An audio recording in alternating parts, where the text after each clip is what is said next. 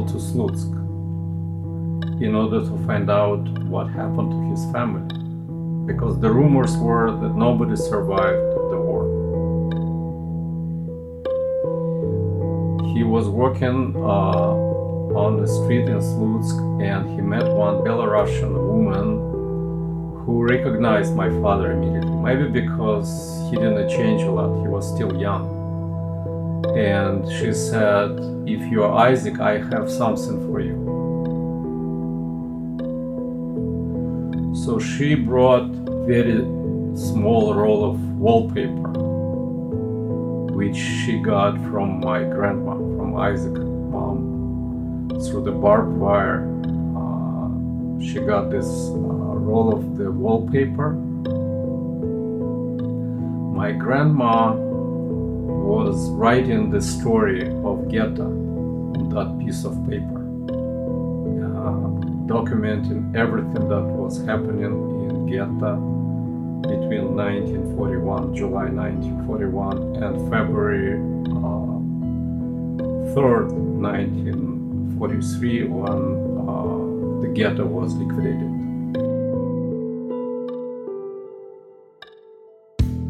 Every family has a story, a legendary figure in the genealogical tree. In my family, this hero and patriarch is my grandfather, Isaac Yevelev. The legacy he left as a survivor, a family man, and a master portrait photographer has shaped my identity, my values, and my own career. This story is framed by two crucial journeys. The first was on a bicycle dirt roads of Belarus. The second, nearly 50 years later, brought us to America. Welcome to the Sasha Photography Podcast. Together with my father, Igor, we dig deep into our family history. Join me. Part 1. So, well, um, I don't know a lot about uh, my father's childhood. Uh, there are only a few short stories which I can share at this moment. Um, but I know that my father was born in a big family uh, in a small town, Slutsk. It's about 25 miles uh, south from Minsk, which is capital of Belarus. Um, the family was big and mostly, um, since the population of Slutsk was uh, mostly Jewish, all schools were uh, Jewish, and um, my father was uh, studying every single subject in Yiddish, and at home they were speaking Yiddish. Before the war, just probably a year or two before the World War II began, all the schools were converted to Belarusian. So it was quite hard for kids to start uh, speaking Belarusian uh, on a regular basis, like every day, specifically at home. My father was from the family with three boys.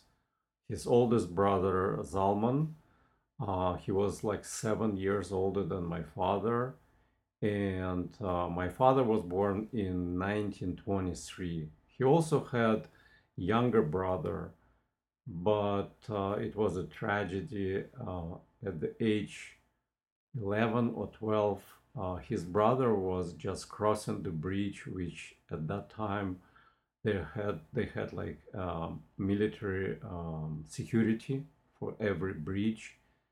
And uh, some kind of uh, soldier he just thrown the stone and uh, hit my ankle i would say now uh, in head and he died immediately. So um, that was the tragedy uh, in the family uh, which i know about. My father um, graduated from uh, the school. That time they had seven grades in school.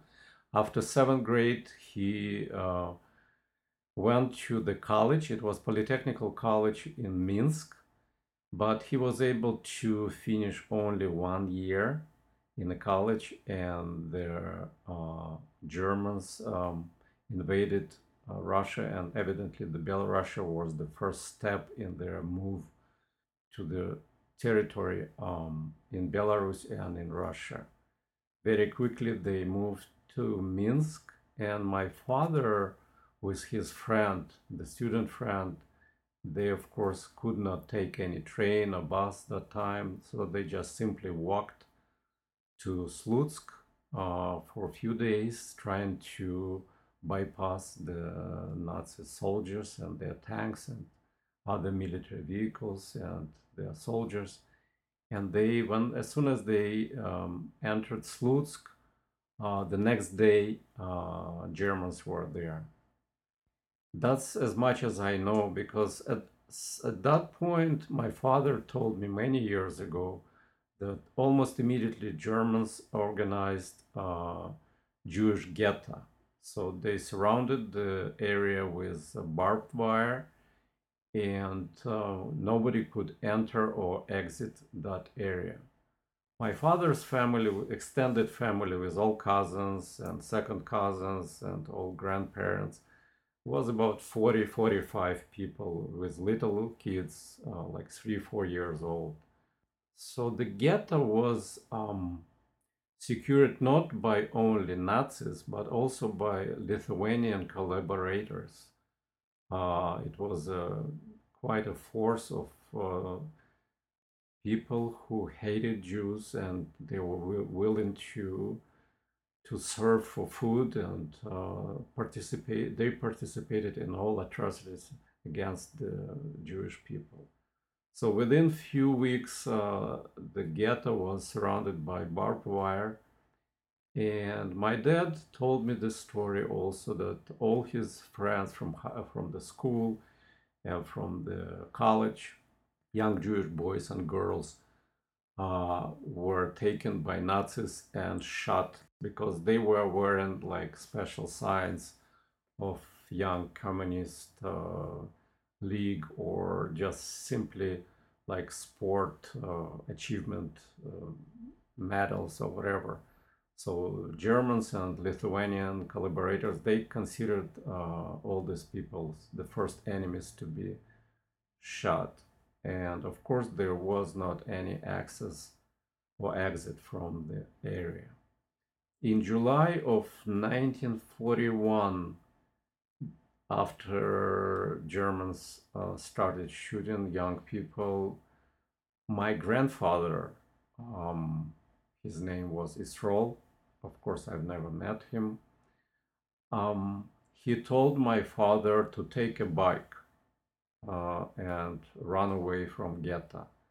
Uh, to this moment, there were few places where you could either cut the wire or just, you know, get under it.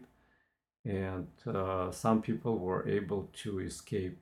Um, the family had only one transportation, that was the bicycle. And my father uh, took the bicycle and he pedaled away from ghetto grandfather said that, um, in his opinion, before my father left, that Germans won't touch elderly people and they will persecute and they shoot only young, young um, generation. Do you think that your father, my grandfather, do you think that when his dad, Yisrael, when he told him that, and when he sent him away from the ghetto, do you think that he do you think that he believed his father or do you think that he understood that they were in grave that his family was in grave danger? Was he really reluctant to leave? What, did, did you ever talk to him about that? Of course he was a young boy. He was only um, 18 and almost 18 uh, and uh, he tried to believe his father. And since um, there were so many atrocities against jewish people before the war and all this uh, um, time when NKVD, that Russian KGB, that time, they persecuted people and specifically Jewish people, the most talented artists, uh, writers, and so on so on. Of course, his father, I believe his father had known what might happen. And uh, for my father, it was, of course, it was a very tragic option to run away from his family. But it's hard to say, but I believe he felt that moment that his father wanted him to be alive. That's that's the only thing I can say. His brother Zalman was uh, drafted in Red Army. That time they call it Red Army. He was drafted in 1940, and when the war began, he was not well trained yet. He was in a special zone, and so when the Germans started bombing this uh, place, by lucky chance he survived. As he told me once, uh, he was hiding behind a huge tree. So when the the air airplanes left, uh, he just walked around the tree and he saw it was smoking from all the pieces of shrapnel and so on. So by lucky chance he survived, and he later was uh, transferred to the combat place, and he was fighting Nazis. So Zalman had had already left Slutsk lo- long before the the Germans came and long before the ghetto was established. Yes, yes. He uh, so Zalman and my father only two brothers who escaped from actually from persecution that time.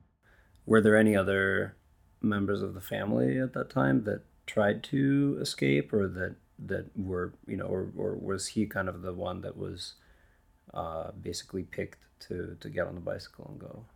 There was also their cousin. Uh, also, his name was Zalman. His last name Kranstein. He was also uh, uh, out of Slutsk. That's why he was uh, able to survive that time, and he was also drafted uh, into Red Army. So he sneaks out at night on his bicycle. Yeah, he had very old bicycle and he was pedaling mostly during nighttime because during daytime uh, German uh, you know army was moving along the roads uh, and of course there were lots of refugees and they were kicked out and some of them were shot. So my father tried to s- stay uh, away from the uh, open roads so at night he was pedaling, uh, and during daytime he was hiding in woods, in the woods. And uh, I asked him also, I remember what kind of food he could find, and he said that summer of 1941, July and August were the hottest months probably that year, and uh, he was able to find forgotten fields, you know, like some potatoes, some carrots, which farmers just left on on in the fields.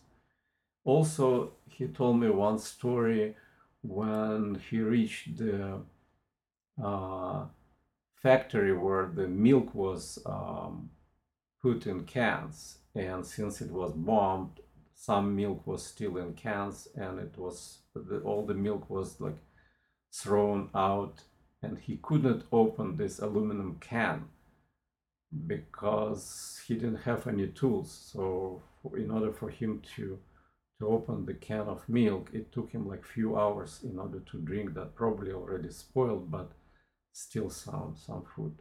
So altogether he had to pedal for about 400 kilometers like 250 miles before he reached um, unoccupied zone, which was um, in Gomel, after Gomel, and that's where his bicycle like fell apart. He didn't have any rubber anymore, so he was able at night to sneak on a train and get away probably on one of the last trains which left the city so that's that's the story. And then on that train he was just moving east uh, just he tried to get on any other train just to get further further from from nazis. And finally he reached city of rostov. It's already russia russian territory. And in rostov he and his friend um, went to military uh, department. It's called commissariat, and he got drafted into army. But since he did not uh, get age 18, uh, he was not sent straight to combat, but rather sent to the military college. It was a short course college in uh, rural uh, area. So after about three months, uh, since he he was for that time he was really educated person. He was uh, um, one year old student from the college. He graduated. He didn't graduate, but he was able to finish one year in the college. So compared to the other soldiers and other young people, he was really educated, and um, he got two stars on his um, on his uh, military uniform, lieutenant. He was lieutenant, and um, it was very important for him to become an officer, even this you know lower rank officer. But he became an officer. Why was it important?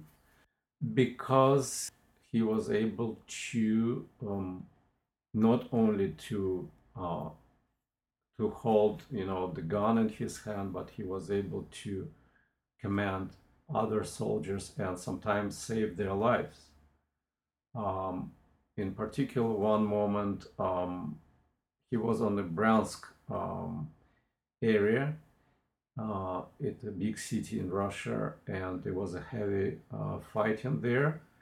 And specifically, there was uh, um, the Germans were shooting from the uphill uh, from uh, certain, you know, well equipped with the heavy guns uh, points, and nobody had known how to reach that particular. Um, it was called dot.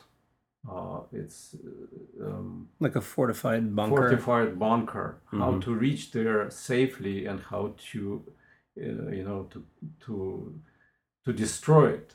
So the, the only one person who had known topography it was my father. And he found the safe path to that particular fortified zone at night and with few soldiers uh, they were able to reach that fortified zone and eliminate the nazis there and uh, save many many lives of regular soldiers of course for that um, he got the, the decoration on his chest. It was uh, the Order of uh, Red um, Star. It was one of the highest um, decorations for the lower rank officer. Did you talk to him uh, when you talked to him about his war experiences? Do you know, like at this time in his life, is he is he what is what is his what motivates him? Like is he motivated by his you know the being separated from his family? Uh is he a patriot? Is he a, like is he a true believer? You know what do you know something about his mindset at that time? To this time it was in 1943 uh, he already known um, the facts how Nazis uh, killed civilians, how they bombed the cities and towns, how they killed his close friends, and of course he was willing to fight the war, uh, you know, shoulder to shoulder to the other soldiers, no matter who were they. He told me that lots of uh, soldiers in his um, particular unit were like three times older than him, uh, like 50 years old. And uh, that time, people were feeling that the only option was to fight Nazis to prevent uh, more atrocities and more killings uh, against not only Russians and Jews, but all other um, nationalities in Russia. So there was not any choice. Just fight and um, try to save the lives of regular people. That's that's the only thing. He, and he had known nothing about his family. uh, the family he left behind. He had just known to this moment that they were living on occupied territory, but he didn't know if they were alive or they were shot or he didn't know anything. Only few years later, he found the real story uh, about his family. Do you know anything about his some of his habits at that time in his life? Because he he's kind of you know from a lot of our family stories, he's kind of this like mythic person. You know, he went through a tremendous amount. You know, even just up to that point in the war. Um, and and he's you know doing a lot of heroic things and so he exists in uh, like as as his grandchildren at least like he exists in our consciousness as this person who is a, a hero a, hero on a journey and and he's going through some of the most difficult experiences that a human being can endure. Do you know anything about his his habits, like something about his personality at that time in his life, uh, anything that he told you or, or anything that you can remember? I know that no matter what happened with his war experience, and of course, the soldier just shoots, he doesn't think a lot. But I remember he was telling the story how they were able to catch one uh, young German soldier and uh, the, the guy was just crying and asking to save his life and uh, my father was uh, in charge of uh, making a decision what to do with this guy and the guy was probably same age as my father so some of his colleagues i would say some of the russian soldiers they say just let's just shoot him and forget about it um, but my father said, no, you cannot do that. He is a prisoner of war and you cannot do that. So this is kind of um, personality my father had, no matter what uh, hardship and what atrocities he was experienced. But he stayed a very nice uh, person. And as I said, his soldiers in his unit were sometimes much older than him for example, he didn't smoke. So he was giving away all the cigarettes to, to the soldiers who were smoking. For them, it was a kind of fun to, to you know, some stuff to enjoy during this hard war times. Do you think he became a commanding officer because that was kind of the path um, that that happened by by accident or by by chance or because there weren't enough men or do you think that he there's something about his personality even at that time when he's young. You know he's when when he enlists he's 18 years old it's 1941 right? So he's still a very young man. Do you think that at that time he he was a, a real leader? I believe so, and he he has still now he's 92 the but since early ages he was able to to be not only the leader but to be able to um, to feel people comfortable around him.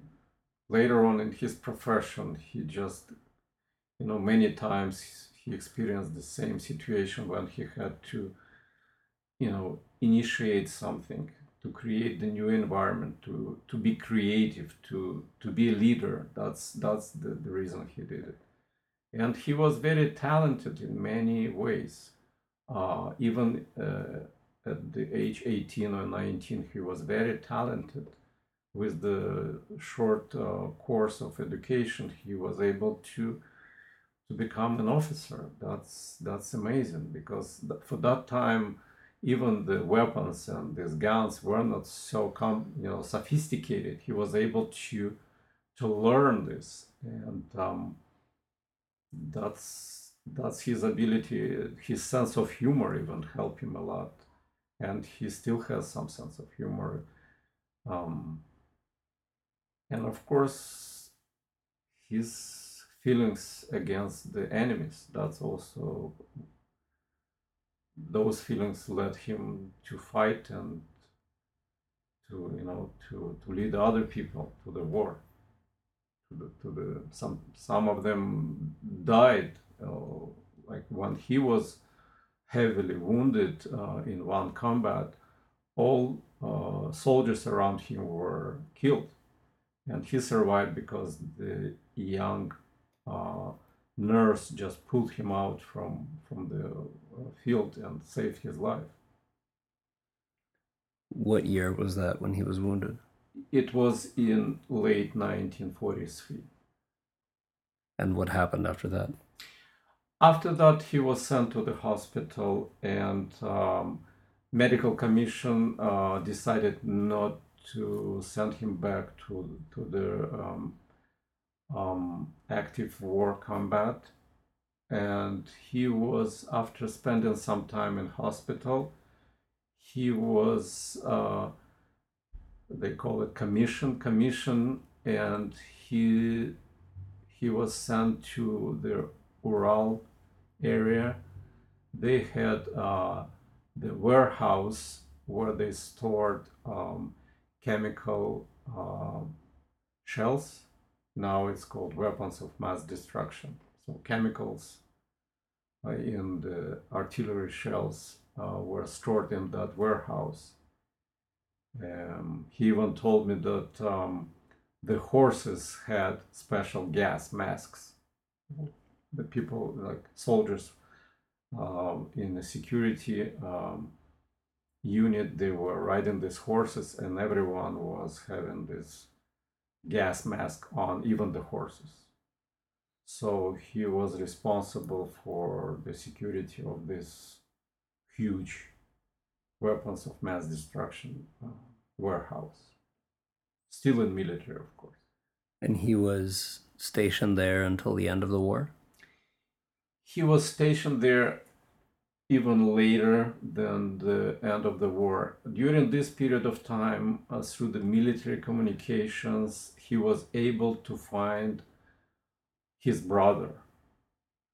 Uh, where was location of his brother? It was really difficult, but he was able to find, probably through the hospital documents or something, that his his brother, his older brother Zalman, was uh, wounded i- and sent to um, Uzbekistan for treatment, and he stayed there till the end of the war.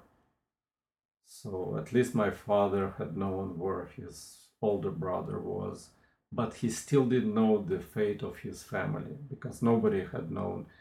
It was not possible to get any news from Belarus. So he's he's out in uh, somewhere in the Urals, basically uh, guarding this this warehouse.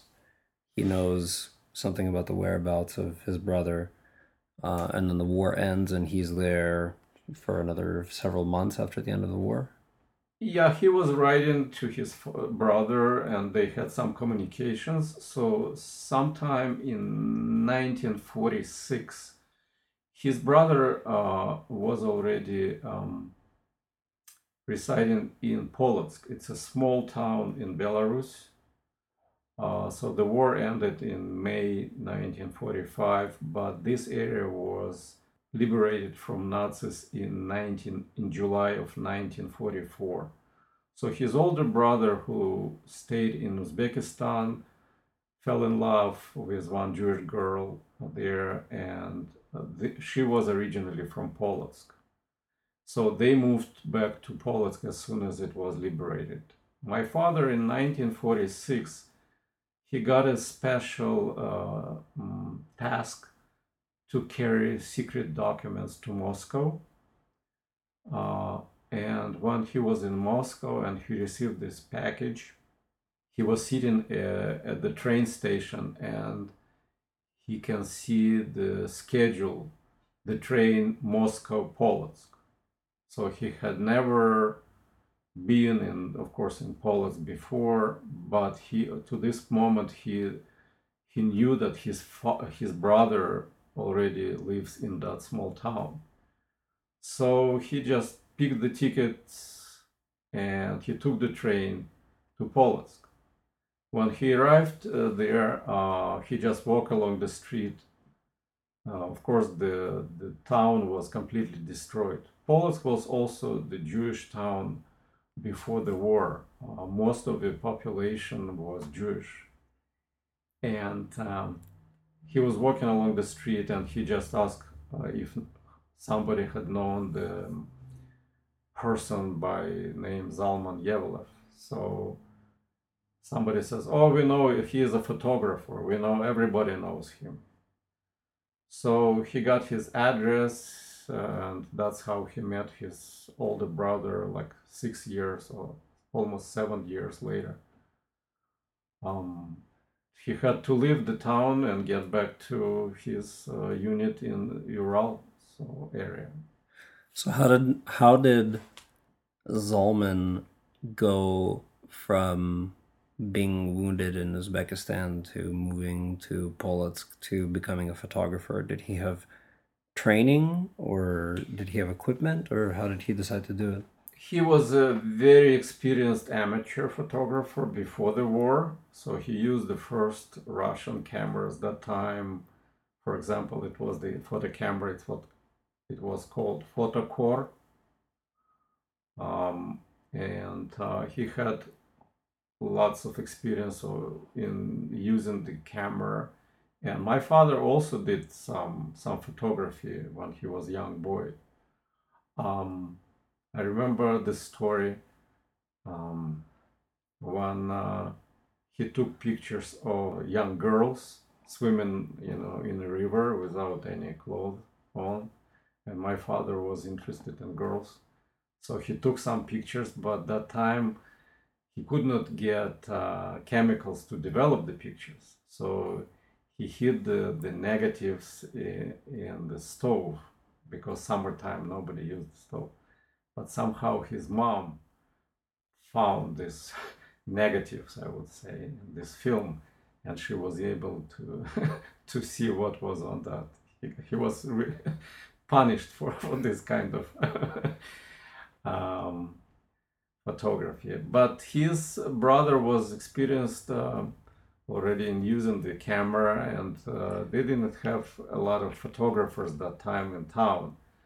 And uh, his uh, left arm, uh, Zalman's left arm, was um, fully, you know, um, damaged during the war and he could use his left arm. So the only only job he could do, uh, which did not require both hands. And since he was already experienced photographer, he opened the first photography spot on a farmer's market in Polotsk.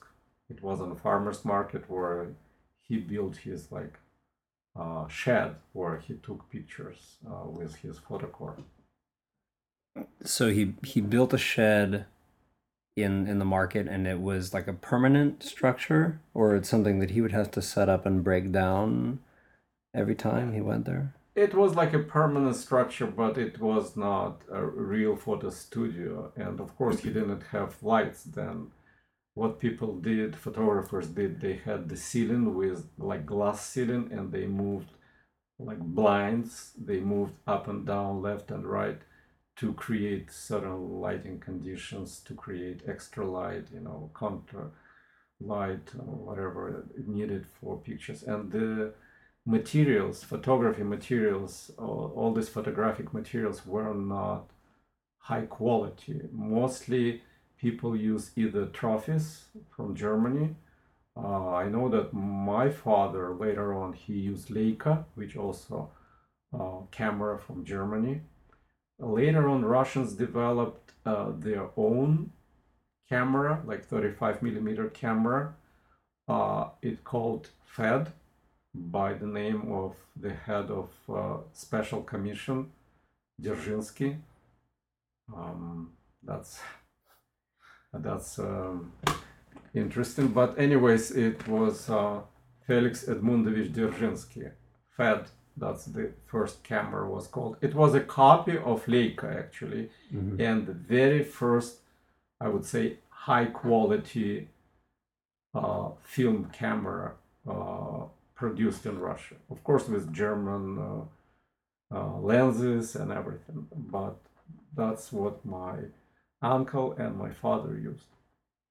So they eventually, the Soviets eventually copied a, a German camera and named it after the former head of the NKVD.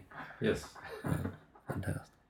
Um, so okay, so Zalman began doing photography, and the one thing that's not also not clear to me about well about Zalman's experience and also about Grandpa's experience later is, um, you know, from what I understand at that time, there wasn't any mm, like private business, private enterprise, right? How how did it work? Like, how was he able to just kind of open a, you know a, pop up uh, photography shed in the market, um, and and was he running it like a like a private business?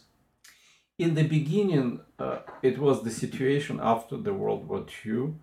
It was the situation when people had to make any money, and uh, Russian government let them run not I would say small business, but at least something to be able to survive.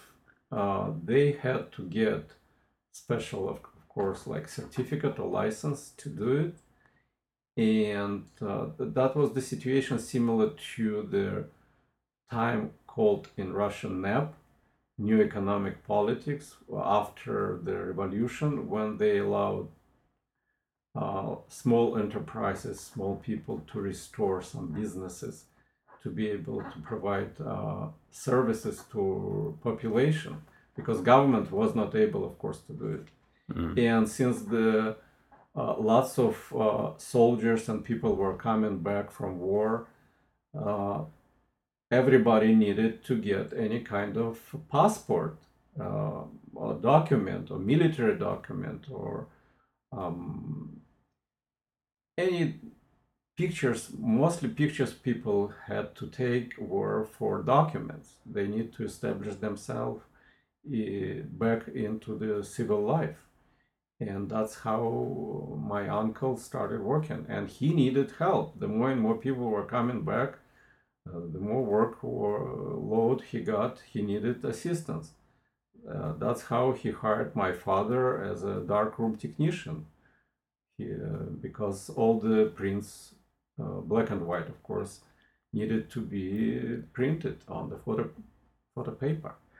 So my father became a darkroom technician at his uh, his brother's uh, photography shed, I would say, studio. So so his so Zalman, his brother, had a this this shed in the market which served as a photography studio using you know available light and like glass panels to to move those around to create lighting and that shed also had in it uh, a dark room Yes, yes, it has a darkroom, and mostly, of course, they use uh, trophy equipment from Germany. So that's what they used. They were able to buy on the same market. It was like a farmers market, but they were able to buy materials and chemicals there. That's it was not established supply of anything. So, uh, like for every good business, you need supply of equipment, of light, of lighting, and chemicals, and photo paper, and film, and everything. And if you, for example, can imagine Photokor, Photokor was the camera uh, where the film was not installed instantly for the taking of the picture. So the first photographer had to look through the matte glass and the focus on the subject. Then, without shaking the camera, you had to push a little bit this matte glass and install the cassette with the film. then slowly, slowly, you need to move out the lead on that cassette to open the film to the to the lens and then you do exposure so also you should do it either manually or just counting one and a half second or something depending on how sensitive is photographic material. So to this uh, you know 21st century it sounds funny but that's how most of the pictures were taken. And then you close this lid and you hide this in a special um, uh, box like black box till the moment you have chemicals to develop the film so it's it's quite complicated process uh, if you think about it so. Mm. and so for Zalman's photography business at the time, he was located in this market. He was doing the photography and developing all the prints on on site basically in the shed. And he was using uh, trophy cameras that had been you know confiscated from from Germans during the war. Uh, or stolen. Or stolen confiscated appropriated. Um, and did he so and everybody in the town knew who he was. So when you said when grandpa came to Polotsk from you know on that train from Moscow and he started looking for his brother it seemed that everybody knew oh it's Zalman the photographer everybody knows who he is. So is it just that it's it was such a small place and so intimate that everybody knew that there was this guy at the market that took pictures? That's kind of how it worked. yes it was also the small jewish population people who survived the war and in our small town, everyone, every Jewish person, especially elderly people, they had, uh, I would say, nickname. So later on, my father was known in town as Isaac Fotografshik. So the same thing was about my uncle. So everybody had known him as Zalman Fotografshik.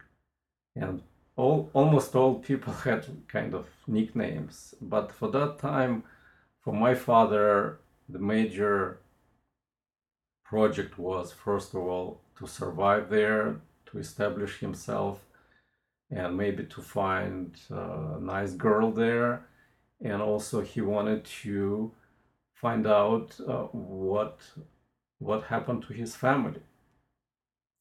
So he uh, traveled to Slutsk in order to find out what happened to his family, because the rumors were that nobody survived the war.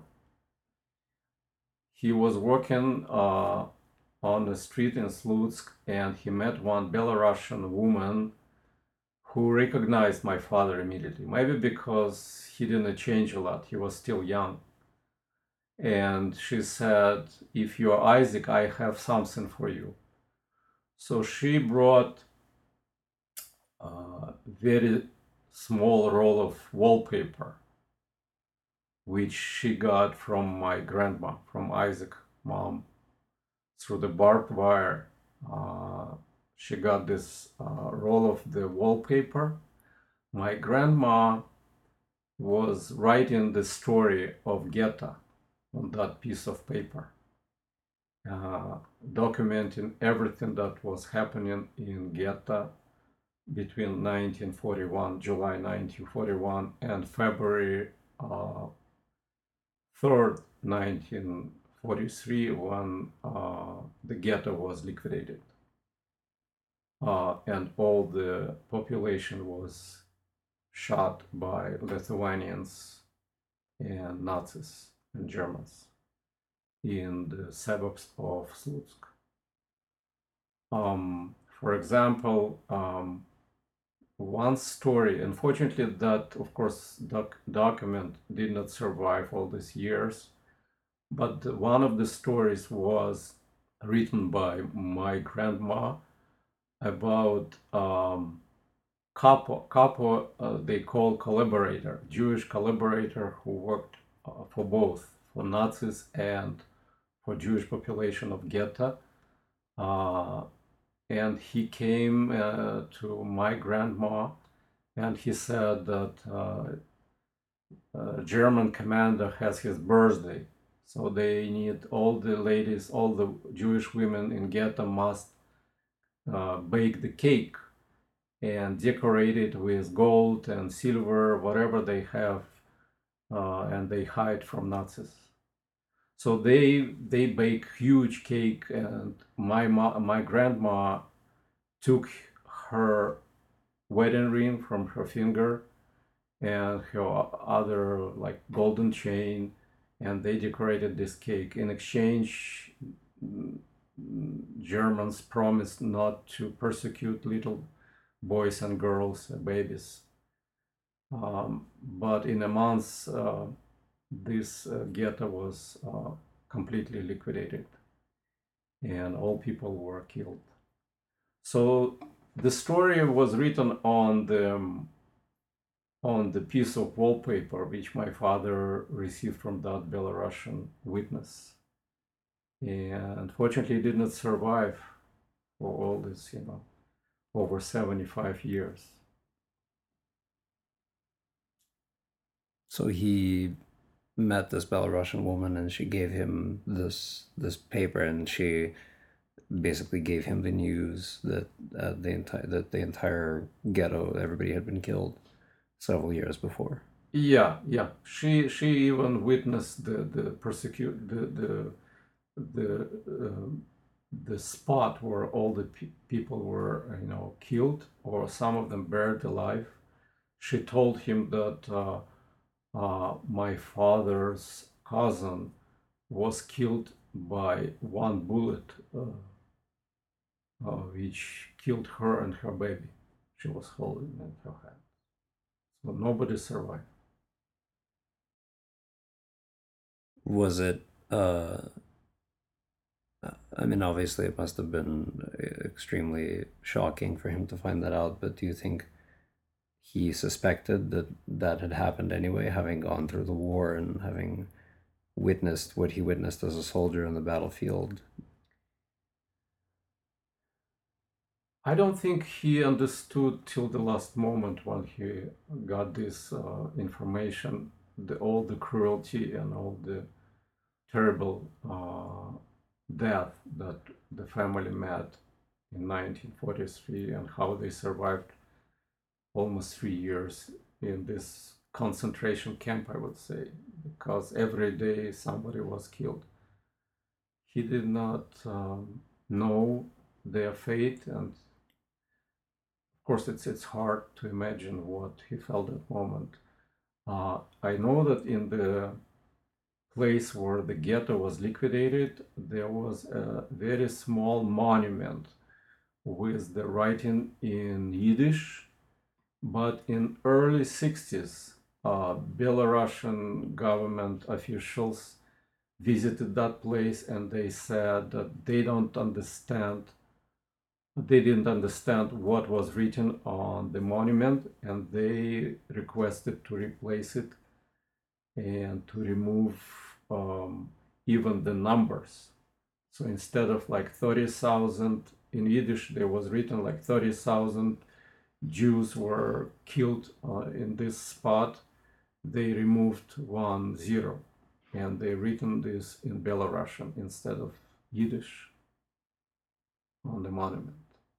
I was there when I was a, a boy, probably nine years old. I was on that spot. He took you there? Yeah, my father took me there. Uh, we were, we we hired the cab and we went to that place a little bit uh, south from Slutsk. It's a place called Garavaha.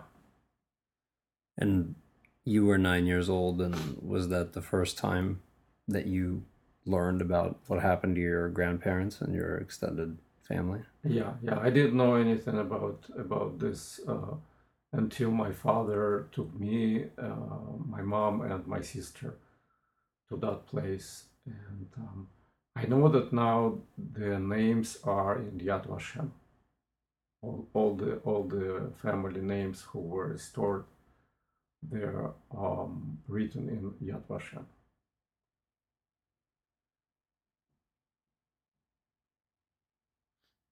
So he took that trip. It was sometime in like 1946, 1947 when he went to. Yeah, it was 1946, and then um, he was working as a darkroom technician for his brother. And it's interesting story how he actually met my mom. It's a Mhm. very romantic story. Uh, one night after they finished their work, Zalman told my father, just uh, take take a look at that uh, film.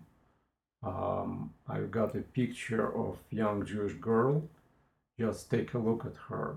She looks really pretty, and um, just take a look at her. So my father printed this uh, documentary uh, picture. It's called uh, four by six, four centimeters by six centimeters, probably for passport or something. And he liked the picture, and he liked the girl, and he printed extra couple of pictures for himself. He put this photo in his uh, pocket.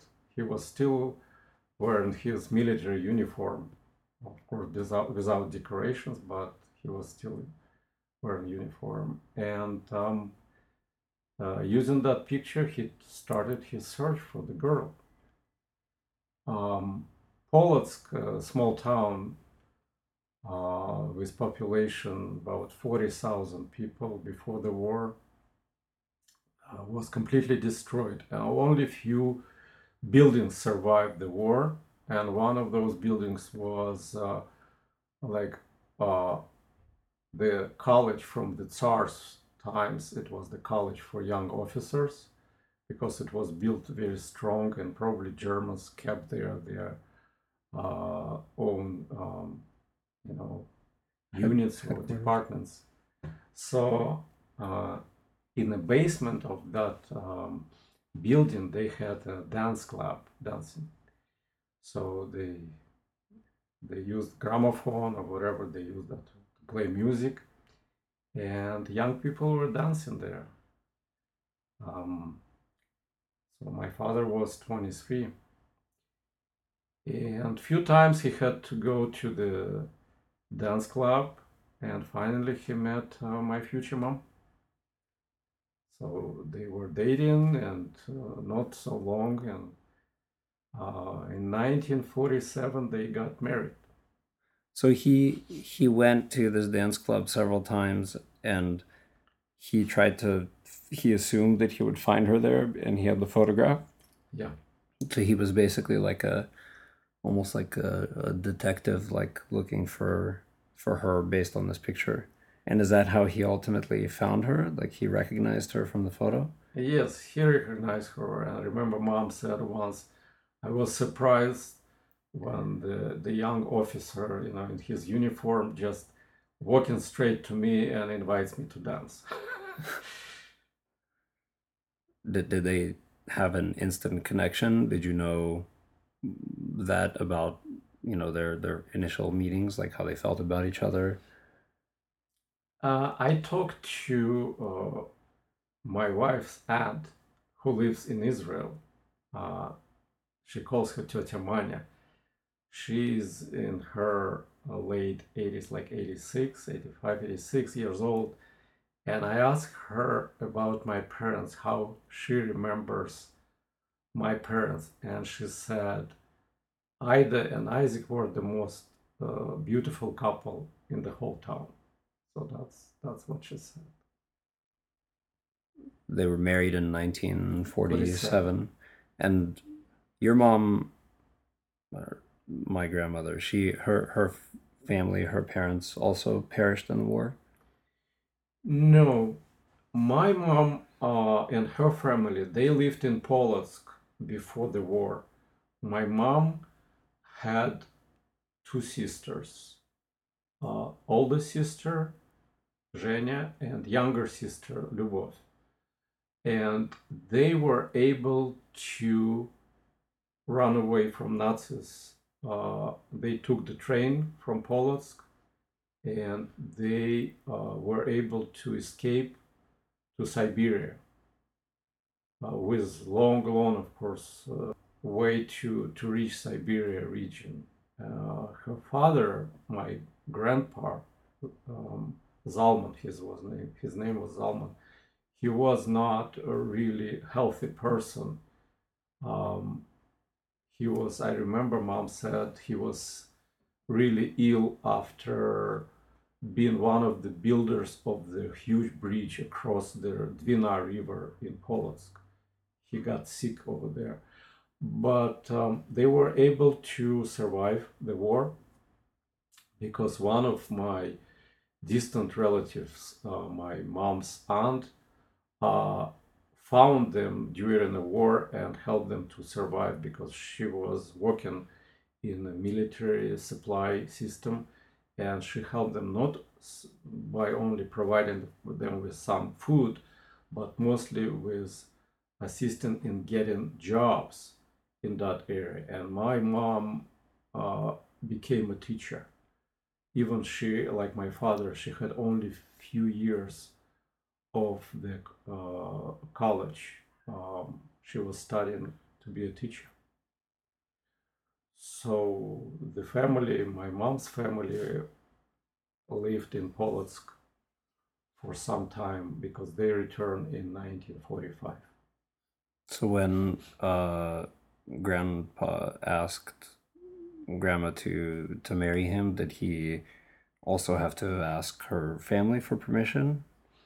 I don't know this detail, but Yeah. maybe they like him. That's that's the, evidently because they not only uh, agreed on this marriage, but they also took him to live in the same house. So the house was really small. They had three small bedrooms and one living room. So it was my grandpa's house, and uh, there were seven people living in the same house. And the young couple, my mom and my dad, were sleeping in the living room. So everyone was crossing that room to get to their bedroom. And also, they had one bedroom which they rent away in order to make some money. And Mhm. people didn't have, you know, places to live. So always military families or somebody returning from Germany from the war had to find his own place to stay. So the one room was uh, given for rent uh, to the military um, family or someone else. So that's why my father and my mom had to live in that house as a newly married couple for probably half a year. Do you know anything about their actual wedding? I know that it was not actual wedding in in current uh, you know understanding of like wedding uh, celebration. I know that his brother gave, um, or I would say, rented civil suit to my father because he didn't have any clothes. He, he on only had his like military, uniform. uniform. uniform. And uh, the gift they got was the metal frame, bed metal frame. And somebody, as a gift, brought the few pieces of lumber, like boards, to put on the metal frame. And somebody else brought mattress, used mattress, in order for them to use it. That's the, the, the gifts they've got. So Wow. So did they have? They didn't have an actual ceremony then, or they had like a civil they, ceremony? They they had to come to the, the government office and just to sign the papers, and they got you know marriage certificate. That's about it. There was not any synagogue in town. There was not even any church in in. So there was not any other institution to to to make their ceremony official besides this government office. And so Grandpa wore like a borrowed suit from his brother. And what about Grandma? Do you know what she wore? I don't know. I don't think it was her special uh, wedding dress that time. I don't think so. They had this stuff, and I know that the the ring my mom had, the ring uh, inherited from her grandparents, I believe. And same probably for my father. I don't know how he got his ring. So they they did, you know, they they had their wedding rings, but the, there wasn't really any pomp and circumstance to the whole thing. They just got married. You know, they signed the they had not, yeah, yeah, and then they had probably like family dinner together, uh, you know, close family, and that's about it. So there was not a big celebration of any kind. Did do you know if there are any photographs that exist? No, I did not see any wedding uh, pictures. I only have few pictures taken later on when my sister was born. Those the first pictures which survived all this time, and people did not get used to taking pictures every moment or every day or even every month. People took pictures only a few times in their life uh, when they were born. I remember my picture when I was naked baby, you know, on my stomach. That was a standard position, I would say. And then uh, there were pictures when kids went to school. First day at school, September 1st, every everyone had to be taken. And also the later on people started taking pictures when there were like family reunions but on a regular basis nobody took pictures um, every month it was a special event. Only. So do you think it's then it's not strange that even though he was a photographer, or I guess he was an assistant at that time, and his brother was a photographer, uh, that on their wedding day that they they didn't take any pictures? no i'm not surprised.